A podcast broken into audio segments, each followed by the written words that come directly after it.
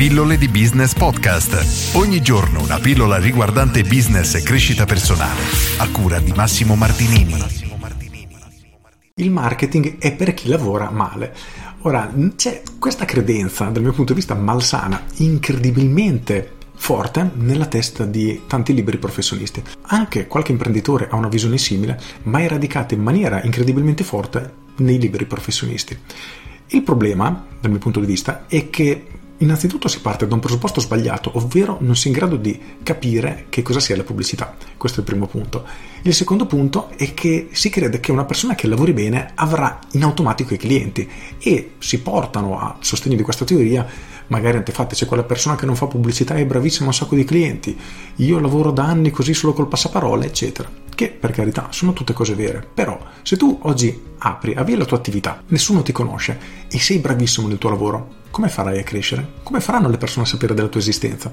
Semplicemente non potranno perché sei solo una persona in mezzo a un miliardo di concorrenti. Quindi fare pubblicità di fatto è necessario.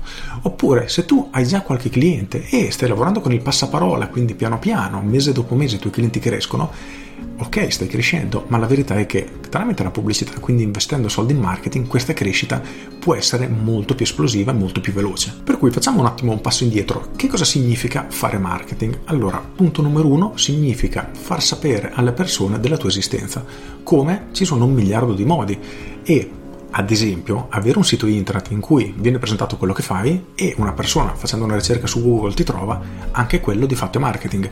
Il punto è che alcune azioni vengono considerate come marketing se siamo noi a mostrarci ai clienti, mentre non sono considerate marketing se sono gli utenti in qualche modo a finire nei nostri contenuti. E la cosa paradossale è che in realtà è la stessa cosa, cambia semplicemente il modo in cui raggiungiamo i clienti. Se prendiamo qualunque tipo di azienda di successo, anche se in alcuni casi non si nota, viene fatto marketing. Perché? Prendiamo ad esempio l'Apple, non fa marketing, cavolo, quando fa i lanci, i keynote, eccetera, fanno un marketing pazzesco, ma spesso non viene considerato come marketing perché non c'è un tipo di comunicazione che invita l'utente ad andare nel negozio a comprare. Ecco, allora in quel caso no, non fanno marketing, non fanno pubblicità, ma quella è pubblicità, porca miseria.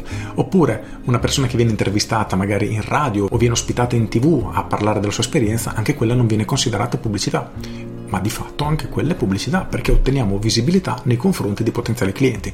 Quindi tutto ciò che porta potenziali clienti a conoscere la nostra esistenza, a sapere quello che facciamo, eccetera, eccetera, eccetera, quello si tratta di pubblicità, sia che sia il cliente a fare una ricerca, sia che siamo noi in qualche modo che finiamo davanti agli occhi del cliente, magari la persona fa zapping in tv, vede una nostra intervista, cavolo, quello è marketing. Mentre va in macchina al lavoro e sente una nostra intervista in radio, cavolo, anche quello è marketing. Però non viene percepito come marketing, mentre se c'è uno spot pubblicitario, allora sì.